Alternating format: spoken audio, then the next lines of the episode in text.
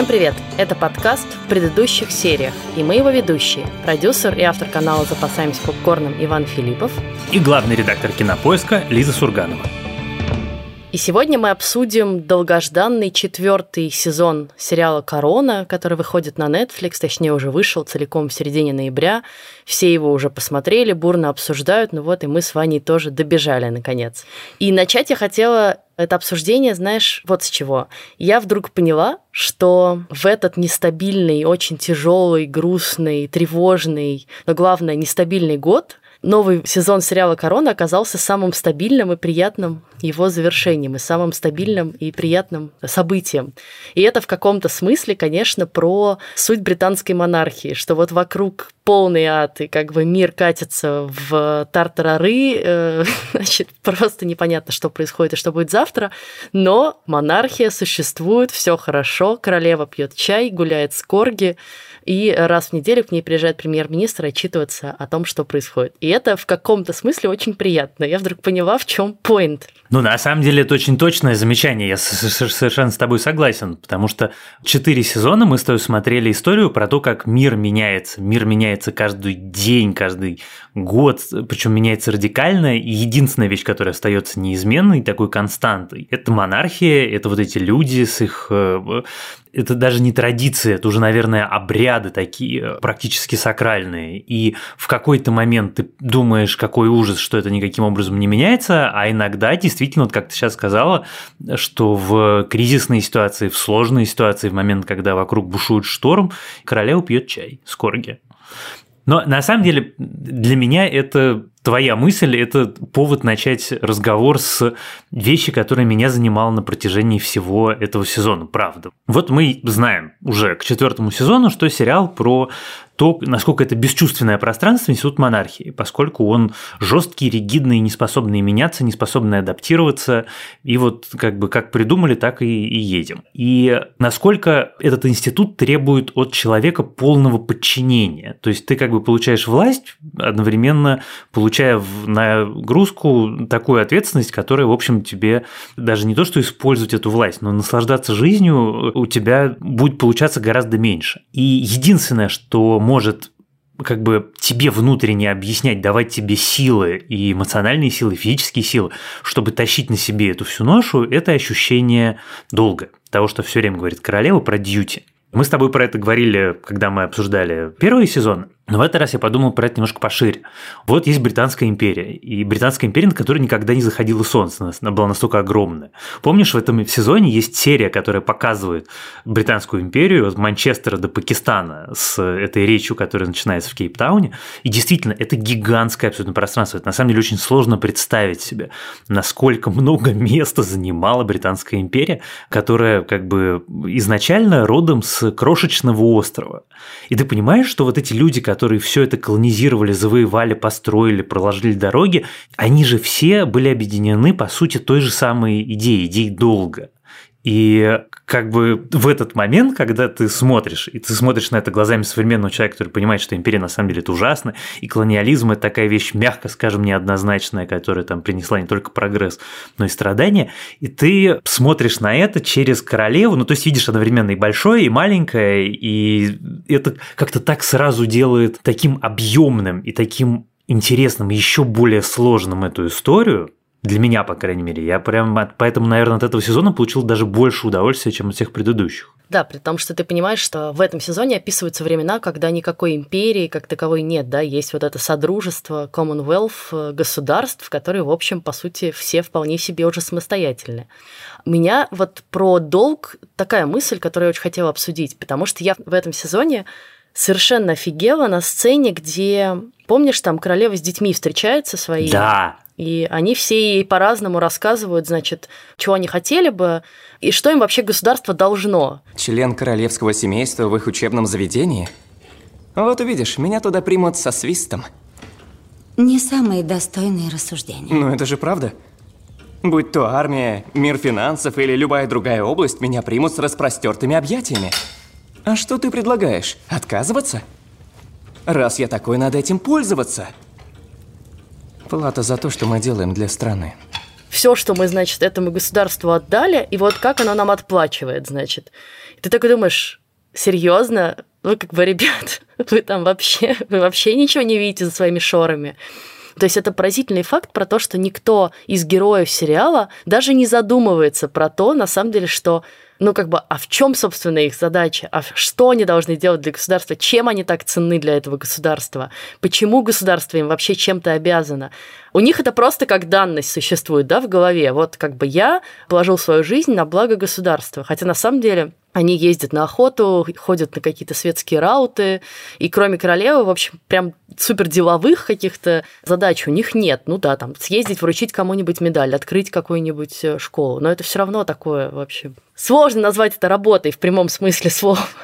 Абсолютно. Но никто не задумывается, что вообще они немножко нахлебники и немножко дармоеды, как бы живущие на деньги народа. Вот это Нет. прям, конечно, поразительно, когда ты думаешь, что это 80-е годы прошлого века. Я абсолютно поддерживаю твою мысль и как бы твои революционные настроения, но тут я Думаю, Левацкий что нужно подкаст сегодня. Да, сегодня у нас Левацкий подкаст. Мы еще про фем-движение обязательно поговорим, про girl power. Так вот, я думаю, что э, тут я выступлю как немножко защитник этих э, детей, конкретно в этой сцене, потому что, опять-таки, вот в чем плюс сериала «Корона»? В том, что ты понимаешь мотивацию всех героев настолько детально, поскольку ты с ними живешь так давно, и ты видишь, как они росли, кто на них влиял, и какие события на них влияли, и как те или иные события меняли их характер, меняли меняли их представление о мире, что вот в этой сцене слышны отголоски на самом деле первого сезона, потому что это то, как ее втащили в э, монархию, как ей объяснили ее предназначение и как они с Филиппом дальше воспитывают своих детей. Это же очень важно. Ты вырастаешь в таком абсолютном коконе, в абсолютном пузыре, в котором тебе все время говорят, что твоя жизнь – это тяжелый труд.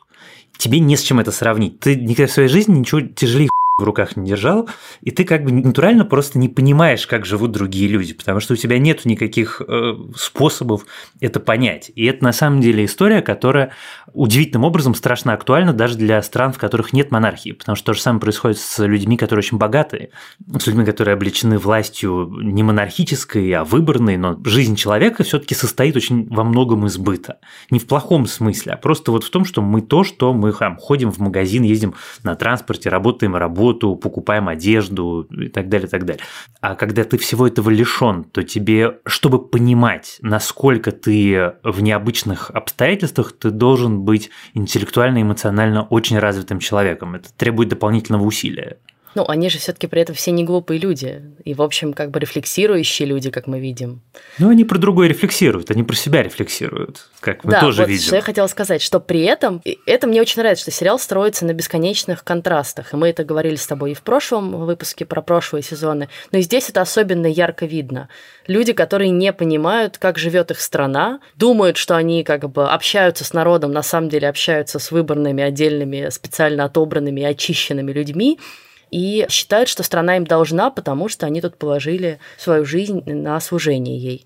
При этом мы видим глубоко несчастных людей, замученных э, этим долгом, замученных бременем власти, мечтающих о каких-то совершенно земных и человеческих э, радостях, развлечениях, возможностях, да, возможностях вступать в брак с тем, с кем ты хочешь, возможностях общаться со своими детьми, возможностях э, путешествовать, возможностях выходить на улицу без того, что на тебя кидается толпа журналистов и так далее, и так далее, и так далее. И как, ну вот опять же в этой серии с детьми мы видим, как на самом деле они все травмированы. Да? Вот мы до этого смотрели по большей части на Елизавету, на ее мужа, на сестру Маргарет. В этом сезоне фокус сместился на детей, больше всего на Чарльза, понятно. Но и вот очень мне все-таки понравилась эта серия, где королева вдруг решает выяснить, кто ее любимчик, и встречается с ними со всеми, и совершенно охреневает от того, что слышит но ты видишь, как каждый из них э, не знает, на самом деле, что ему делать со своей жизнью.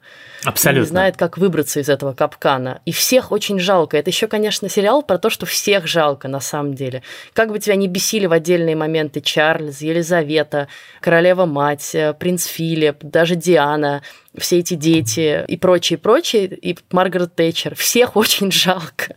Ну, Тэтчер, наверное, не жалко, потому что она все таки из них всех единственная такая состоявшаяся. Это, к ней можно по-разному относиться, и к ее политике можно по-разному относиться. Но это человек, который с самого низа дошел до самого верха, продержался там 11 на секундочку лет, Ну и да, в общем, ушел, но, знаете ли, все-таки ничто не вечно. Ну, ее вот... в конце жалко. Вот когда Ну, мы видим, знаю. что ей приходится оставить, да, то на что она все-таки тоже положила свою жизнь. Понимаешь, жалко, это Видно, ты что права. ей это нелегко дается. Ты испытываешь в этот момент к ней эмпатию, но при этом вот Чарльза мне жалко, потому что Чарльз заперт. У него из этой клетки вообще никаких выходов нету. И ты понимаешь, как бы даже почему у него из этой клетки никаких выходов нету. Я сейчас хочу про это отдельно поговорить, но сначала вернуться к тому, с чего ты начала. Потому что на самом деле это как бы так завершает мысль о том, в чем, по крайней мере, для меня величие сериала Корона. В том, что тебе рассказывают о жизни людей, которые унаследовали понятие долга, которое существовало на протяжении столетий, благодаря которому была построена империя, в момент, когда это уже больше не требуется. И несмотря на то, что они с каждым годом становятся все более и более декоративными и все менее и менее по-настоящему значимыми, они этого не осознают, потому что они свою жизнь полностью посвятили этой идее они сами себя в этом заперли. То есть это, ну, как бы, не знаю, просто как по-русски, self-inflicted wound, что они сами в себя стреляют на, на регулярной основе. И в этом месте ты как бы понимаешь, насколько трагичны и чудовищны последствия этого решения, как это ломает судьбы в самым ужасным образом, и насколько это одновременно бессмысленно, и насколько, в общем, без этого можно было, наверное, обойтись. И, конечно, для меня вот эта сложность и эта неоднозначность, эта многогранность – это то, почему я думаю, что «Корона», конечно, такая штука, которая на века. Вот очень многие сериалы, которые мы обсуждаем, даже которые нам нравятся и которые очень классные, я не уверен, что они переживут испытания временем. А вот то, что «Корона» останется на десятилетие, я в этом, пожалуй, уверен. Ты знаешь, что еще мне интересно? Что как бы мало того, что это бессмысленно, мы сейчас, вот спустя 40 лет после тех событий, которые мы видим в этом сезоне, понимаем, что на самом деле можно менять монархию. Монархия может э, менять свое лицо. Монархия может отказываться от правил, выработанных веками. Мы это наблюдаем на принце Уильяме и принце Гарри, да? Они идут по другому вообще пути. Более того, принц Гарри, в принципе, показывает, что ему даже это не очень интересно. И они уже спускаются гораздо ближе к людям, и поэтому их, в общем, мне кажется, такая симпатия сильная к ним. Понятно, что они идут по следам своей матери во многом, но тем не менее, я все к тому. Монархия не рухнула. Англия не закончилась на этом, да, как бы все, что происходит с Англией, сейчас с монархией в меньшей степени связано, с Великобританией, прости. Да, И абсолютно. это действительно, знаешь, такой, как бы ты сам себе построил клетку, и тебе кажется, что если ты из нее выйдешь или ты вынешь из нее пару прутьев, то как бы мир вокруг рухнет. А дальше ты их вынимаешь один за другим, понимаешь, что мир не рушится, и вообще-то всем по большей части наплевать. Вообще не так важно, на ком ты женишься в конечном счете. Но ты знаешь, мне кажется, вот в серии, э, которая посвящена апартеиду и жизни Содружества, где история про ссору Маргарет Тэтчер и королевы, там есть ответ на вот вопрос, почему так, почему она так видит. Вот я повторюсь, в чем кайф того, что мы помним ее с первого сезона. Не случайно вернули замечательную королеву э, на пять минут буквально из первых двух сезонов, Клэр Фой. Вот она молодая, ее отношения с папой, то, что у нее папина фотография до сих пор стоит на столе, и то, что для папы, который тоже не собирался быть королем, но как бы в результате положил свою жизнь на то, чтобы институт монархии продолжился, чтобы со страной было все в порядке, чтобы там корона не упала, не потерялась. Вот это все, это то, что сформировало ее на, я хотел сказать, на века, в случае Елизаветы, может быть, это и правда будет, но на десятилетия, это ее характер, она не может представить себе мысль о том, что мир может выглядеть иначе, потому что если она представит себе мысль, что мир выглядит иначе, то это мир без папы. В этом мире нет места для него. В этом мире будет место только для его брата, который э, предал, который ушел и отказался. Это классная мысль, но, конечно, что еще нам показывает корона, что ее папа и все ее предки росли, конечно, в другие времена совсем. Во времена, когда мир не менялся так стремительно. Ну, кажется, что никогда мир не менялся так быстро и так радикально, как за царствование Елизаветы II, вот с 50-х годов и по 20-е годы 21 века. Просто, ну, как бы это вообще невозможно себе было представить. И при этом вот Букингемский дворец, то, с чего мы начали, да, сохраняет эту стабильность и видит свою задачу в этой стабильности. Но это, конечно, ему и вредит, потому что он абсолютно не понимает, люди, которые в нем живут, совершенно не понимают, что происходит за его стенами, какие настроения у людей. Да? Я в одной рецензии вычитала очень классную мысль, что это время, когда в Англии огромный культурный подъем, особенно в музыке, да, все, что начинается с битлов, ну, абсолютно музыкальная революция. Дальше там уже панк-рок, дальше там уже просто чего только не происходит, а до Королевского дворца в лучшем случае доносится, значит, песня Дэвида Боуи.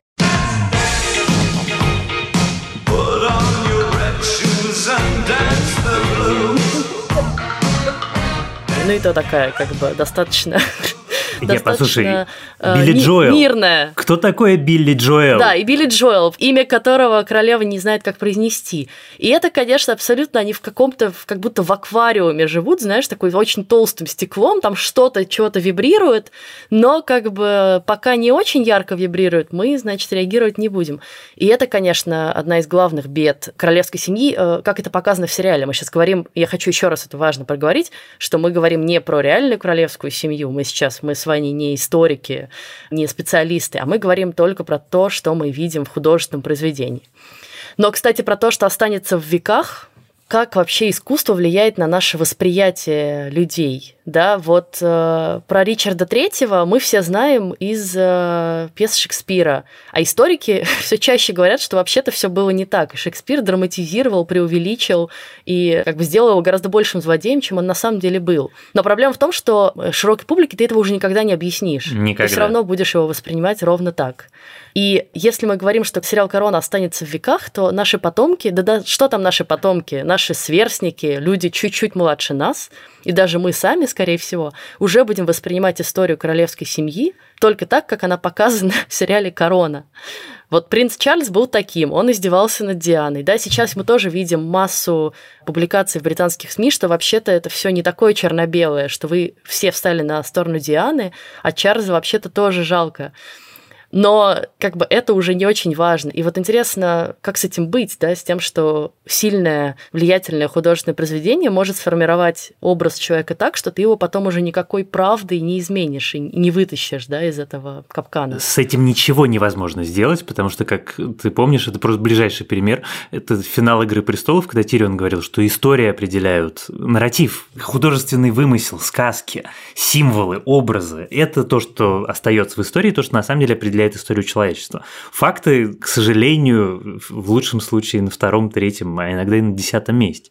И гениальные произведения, конечно, формируют образ каких-то исторических деятелей на века потом. И я совершенно с тобой согласен. Конечно, люди, которые будут там через 5-10 лет смотреть «Корону» или после смерти Елизаветы смотреть «Корону», она же рано или поздно умрет, то они будут думать о том, что так и было.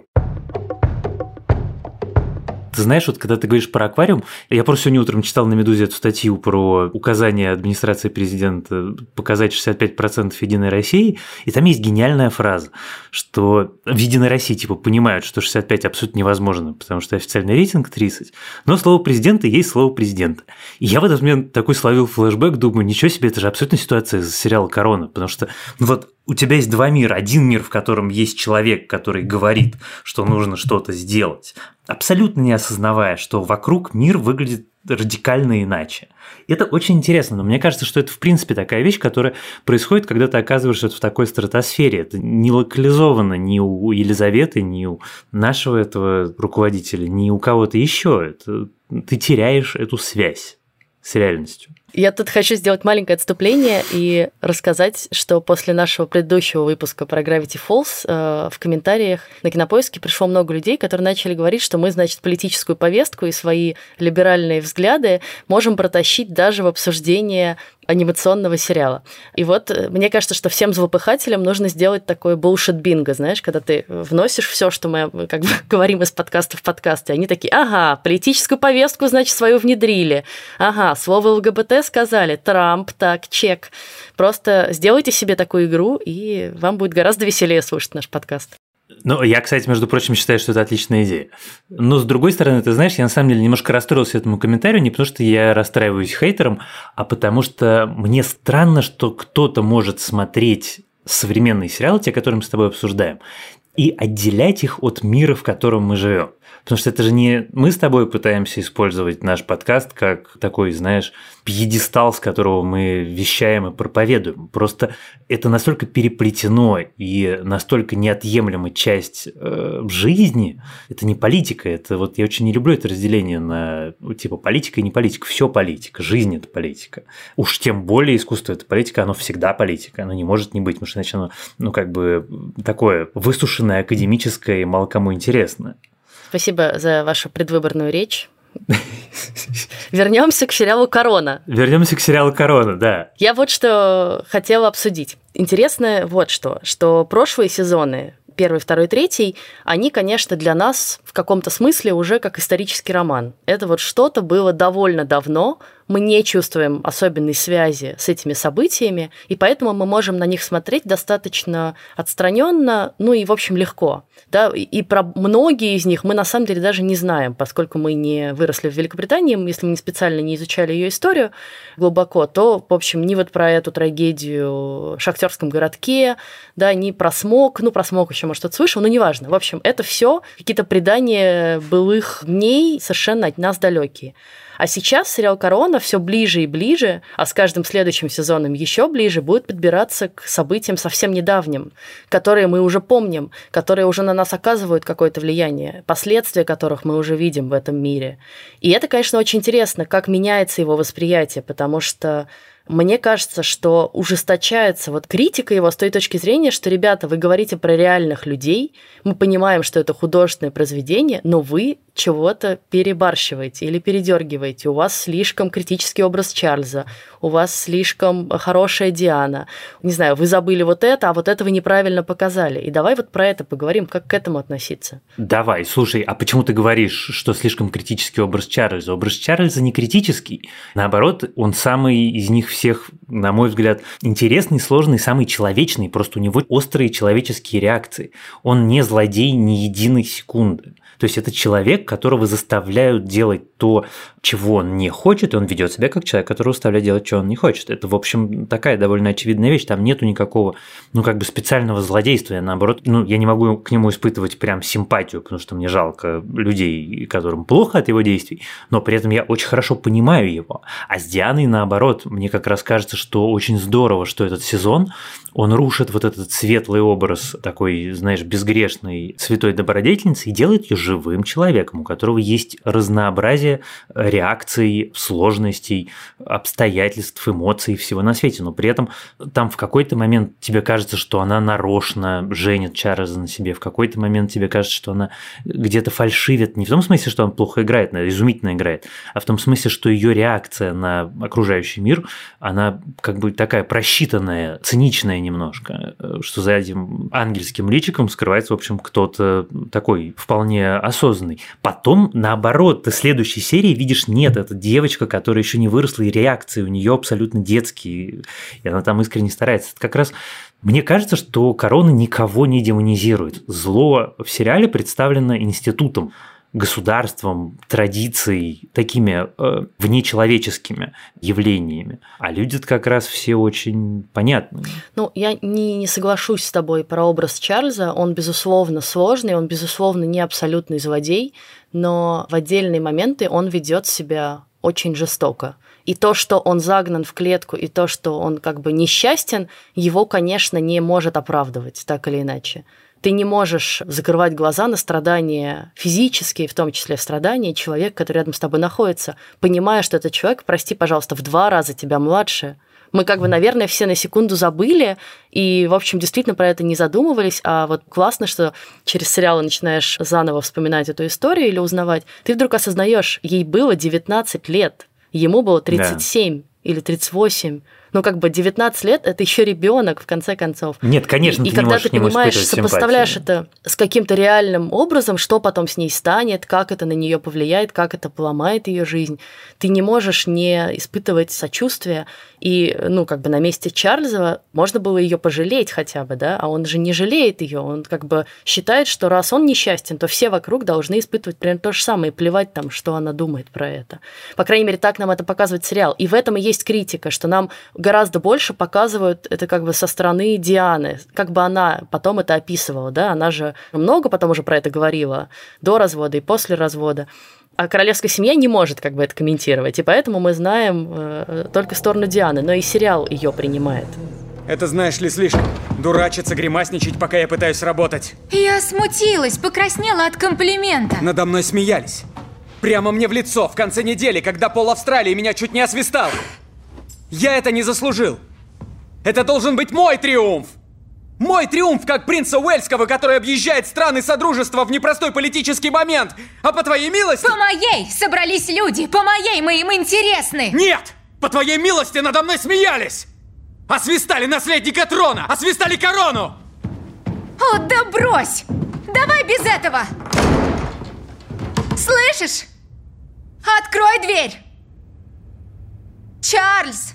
Понимаешь, я тут все-таки не соглашусь, потому что я вернусь опять к тому же аргументу, что в случае с сериалом Корона у тебя есть за что цепляться, есть откуда как бы брать понимание мотивации. У тебя есть весь предыдущий сезон, в котором было очень много Чарльза, и ты понимаешь, что это не совсем реакция капризного мальчика, и что за этим стоит десятилетие, в общем, тяжелый, эмоционально тяжелый, не в бытовом смысле, а в эмоциональном такого абсолютного одиночества. И когда он говорит, что кто бы меня пожалел, это 37-летний человек, которого действительно 37 лет, в общем, никто особенно не жалел.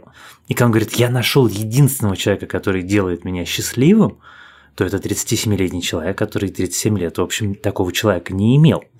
Я не пытаюсь его оправдать, я с тобой совершенно согласен. Когда он делает Диане плохо, тебе жалко Диану, и ты испытываешь самые неприятные эмоции по поводу Чарльза, но при этом ты абсолютно понимаешь, откуда это берется. И это не зло. Это как бы человеческий характер в обстоятельствах, сложность которых тяжело представить, я думаю, большинству из нас. Потому что, ну как, в той серии, которую ты уже упоминал, которую я восхищаюсь, про любимчиков, фавориты, мама на секундочку. Ладно, она назначает аудиенции, у нее сложный график, но она просит, помнишь, подготовить досье на каждого, кто что любит. А потом э, смотрит на каждого с большим интересом, как, знаешь, на бабочку, которую принесли в альбоме. Вот э, какое-то интересное у нее крылышко. Вот это вот странная расцветка, я такого не помню. И это ужасно. И вот младший пожалуй, из них еще как бы такой живой, он как-то эмоционально реагирует. А Чарльз, он уже весь вот только в том, что он всего лишен. И последнее, что у него было, единственное, что у него было, он не может иметь. И мне кажется, что это его как раз делает сложным и глубоким. Для меня по итогам сезона он гораздо более понятен, чем был до.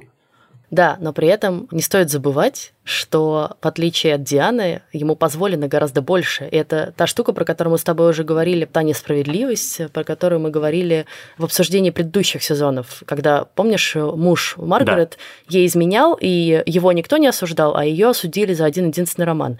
И то же самое происходит с Дианой. И опять же, мы сейчас говорим про образы в сериале. Чарльз может делать все, что угодно, жить где угодно, встречаться со своей Камилой, звонить ей и как бы на самом деле вести такой образ жизни, который ему нравится – и как бы все это знают, все это видят, но, в общем, никто особенно ничего про это не, не скажет. А э, Диана, стоит ей начать вести себя неосторожно, тоже э, искать какой-то любви, искать каких-то романов. За ней устанавливается слежка, докладывают Чарльзу, он немедленно едет к королеве на нее жаловаться.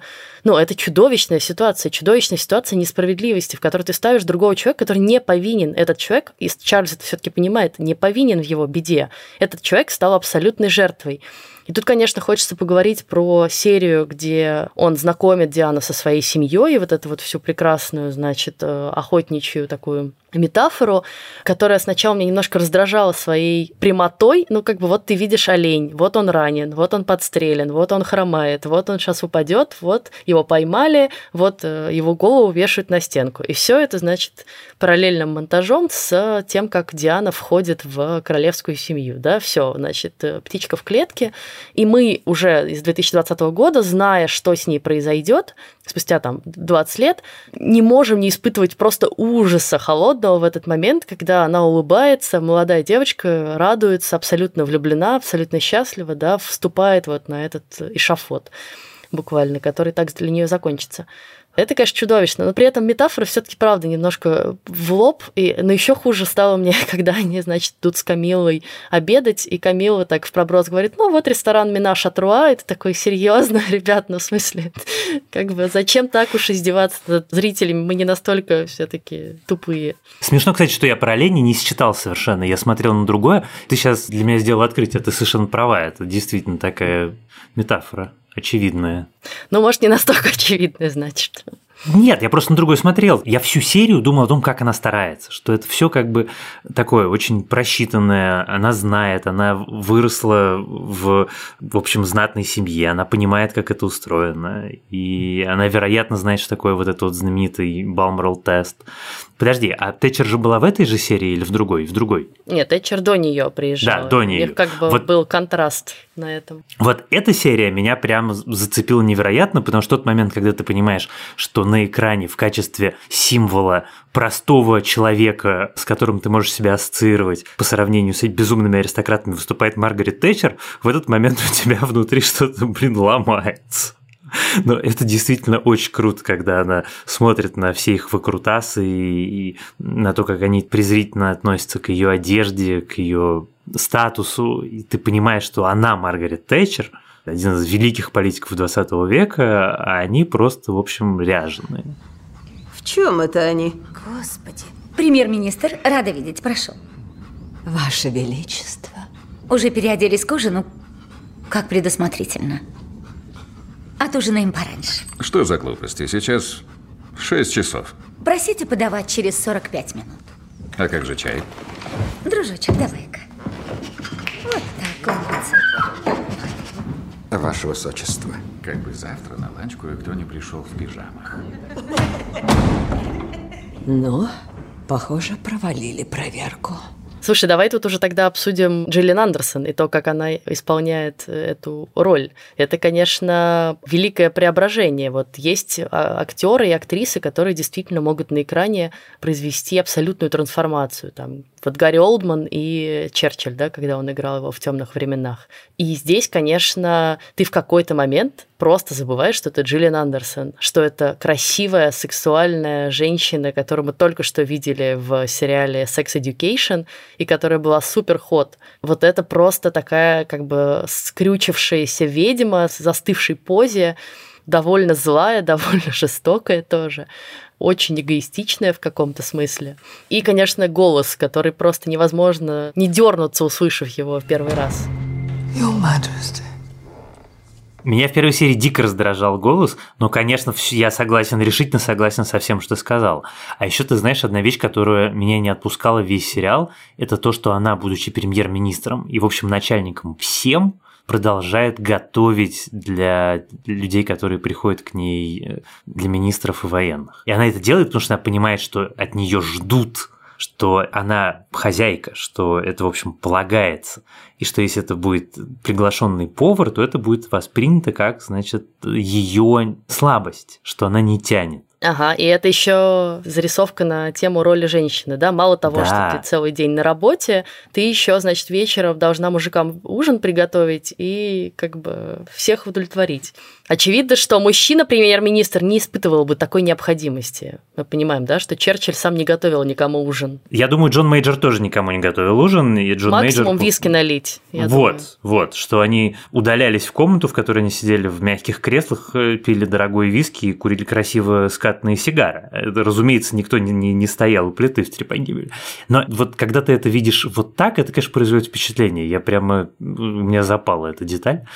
Но, ты знаешь, я хотел на одну минуту вернуться немножко назад. Ты тогда сказала про Букингемский дворец, и мне кажется, что в этом сезоне одна из, пожалуй, лучших серий, она как раз про Букингемский дворец, в котором Букингемский дворец не явление, а здание когда забирается простой британский мужчина поговорить с королевой по душам, и он, значит, декоратор, и он говорит ей, что у вас там, там штукатурка облепилась, там обои отклеились, тут вообще покрасить надо.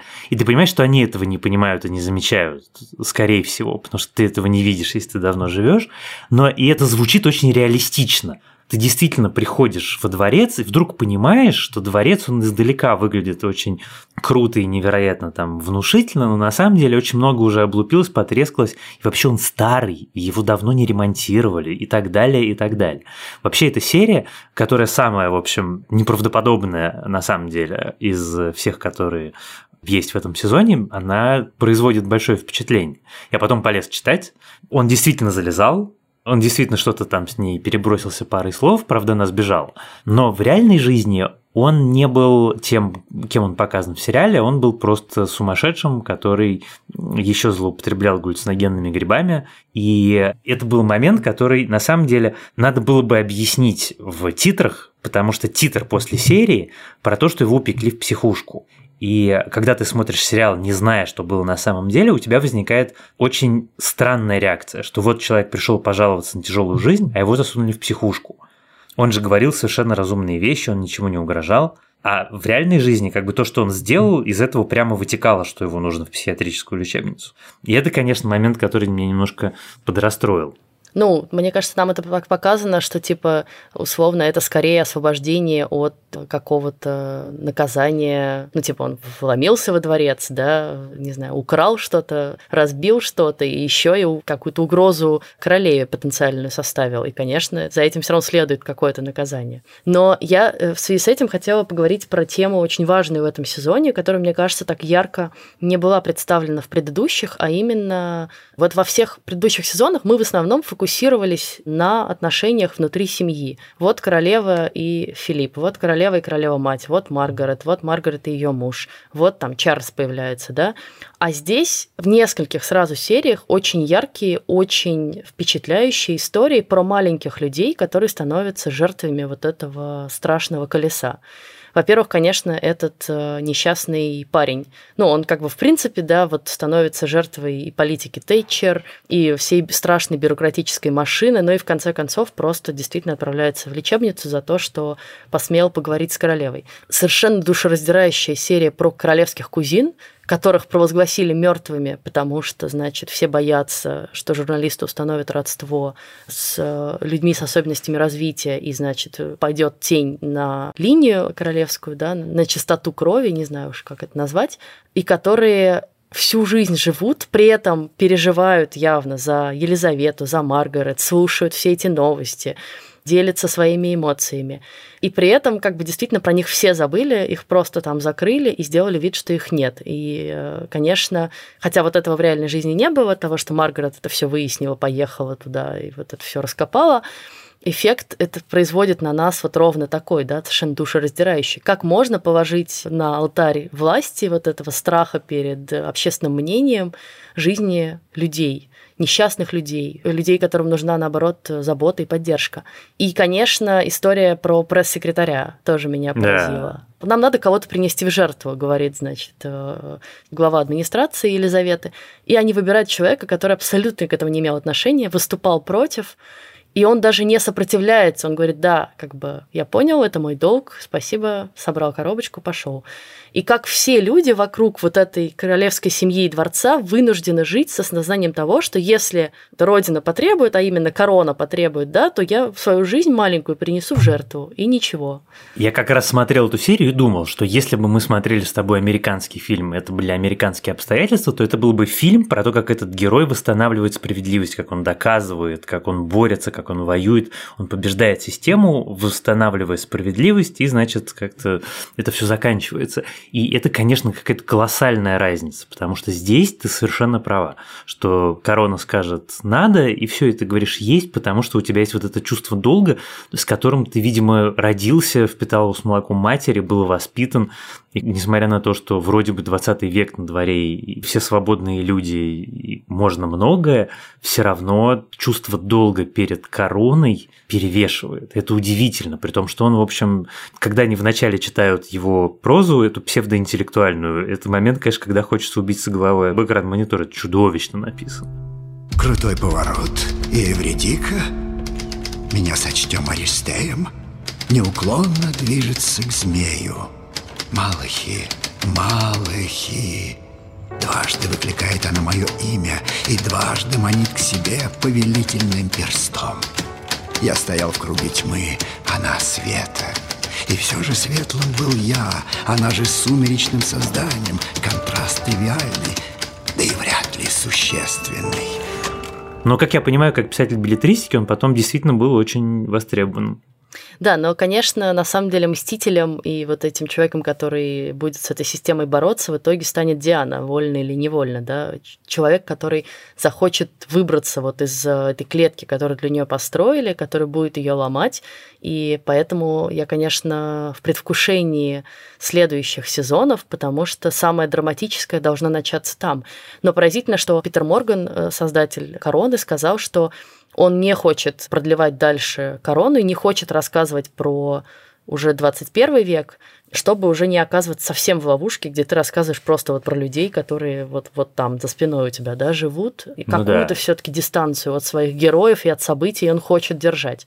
Поэтому я думаю, что это где-нибудь закончится там к свадьбе Чарльза и Камилы, да, наконец. Ну да, когда ты сказала про то, что мы движемся во времени, кроме того, что я в какой-то момент понял, что события на экране происходят, когда я уже родился, это было очень смешно, я такой, ой, черт, это уже типа тогда, когда я был. Кроме этого, конечно, у меня случилась еще одна очень смешная вещь, которая мне очень изменила восприятие этого сезона, потому что я помню, мама моя очень любила смотреть всякие новости про королевскую семью. Ну, в общем, дома обсуждали про то, какая королева мать. Вся из себя добрая, милая, пушистая. Про это у нас очень любила писать прессы, рассказывать телевидение. И когда она умерла, как все горевали, потому что она была самая человечная из всей большой королевской семьи. А потом я смотрю четвертый сезон сериала «Корона», и королева-мать, ну, вообще ни разу не милая, и на самом деле из них всех какая-то, пожалуй, самая неприятная. Во всем от каких-то маленьких проявлений, как они там сплетничают, до вот серии с э, принцессой Маргарет, когда она объясняет, типа, почему нужно было запереть этих девочек в лечебнице. Их официальный диагноз – идиотия и слабоумие. У кого-то бы вызвал сомнение в чистоте нашей родословной. Что? Только представь заголовки, если об этом узнают. Что скажут люди? Сам принцип наследования и так-то держится на честном слове. Добавь сумасшествие, и все кончено. И это, конечно, очень интересное свойство сериала. Питер Морган, кажется, вот прям нарочно. Вот он берет там серию с Кеннеди в другом сезоне, берет Кеннеди, про которого все говорят, ой, Кеннеди такая лапочка, и делает из Кеннеди, в общем, циничного, такого малоприятного чувака. И берет королеву мать и показывает, что она была на самом деле совсем не такой. Диану, ну то, что я уже говорил, это очень интересно. Это ты сравниваешь с тем, что ты думал, с тем, что ты видишь, и придает такой дополнительный объем истории. Ну, я, конечно, не могу не завершить этот подкаст э, поразившим меня фактом, э, штукой, про которую я не задумывалась. Вот я всегда росла, и принцесса Диана – это был такой персонаж из моего детства очень красивая, молодая, но тем не менее такая тетенька. А сейчас я, естественно, почитав кучу всего и вспомнив кучу всего и узнав кучу всего после просмотра сезона, совершенно охренела, узнав, что она погибла в 36 лет, то есть вот на 4 года старше меня была. И ты просто понимаешь, что это уже вот, ну, во-первых, это старость, во-вторых, просто как меняется сразу твое восприятие всего. Мне кажется, еще меняется то, что э, сейчас люди выглядят не так, как выглядели тогда, в силу того, что они относятся к питанию, здоровью, спорту совершенно иначе. И я, когда готовился к подкасту и смотрел видео с Чарльзом и Дианой, они выглядят абсолютно не на свой возраст. И это не негативный комментарий, просто тогда действительно иначе воспринимался возраст, это видно не только по ним, но и по какому-то довольно большому количеству героев нашего детства. Может быть, хотя, конечно, нельзя сказать, что Диана выглядела плохо как-то, да. Нет, ну, нельзя, конечно. Уже не болело тяжело. Я хотела еще только в конце сказать, что я, конечно, не могу не поаплодировать э, Netflix и его маркетинговой команде, которая параллельно с выходом Корона выпустила еще, кажется, штук 10 доков про, значит, принцессу Диану и королевскую семью. И мне кажется, люди просто не отрываясь уже смотрят часами, а как оно было все на самом деле, а вот настоящая хроника, а вот, значит, ее интервью, что она сама про это говорит.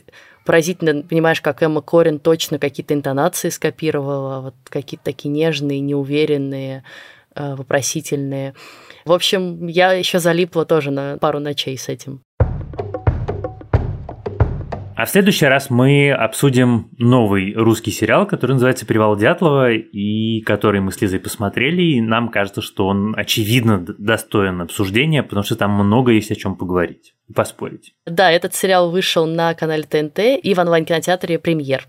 Помогали нам в записи этого подкаста звукорежиссер Геннадий Фин и продюсер Женя Молодцова.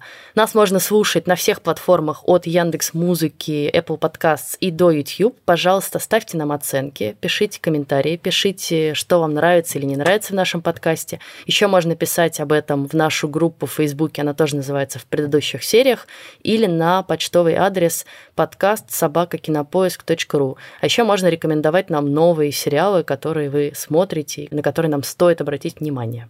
На этом мы заканчиваем наш сегодняшний выпуск. С вами были Иван Филиппов и Лиза Сурганова. Пока. До встречи.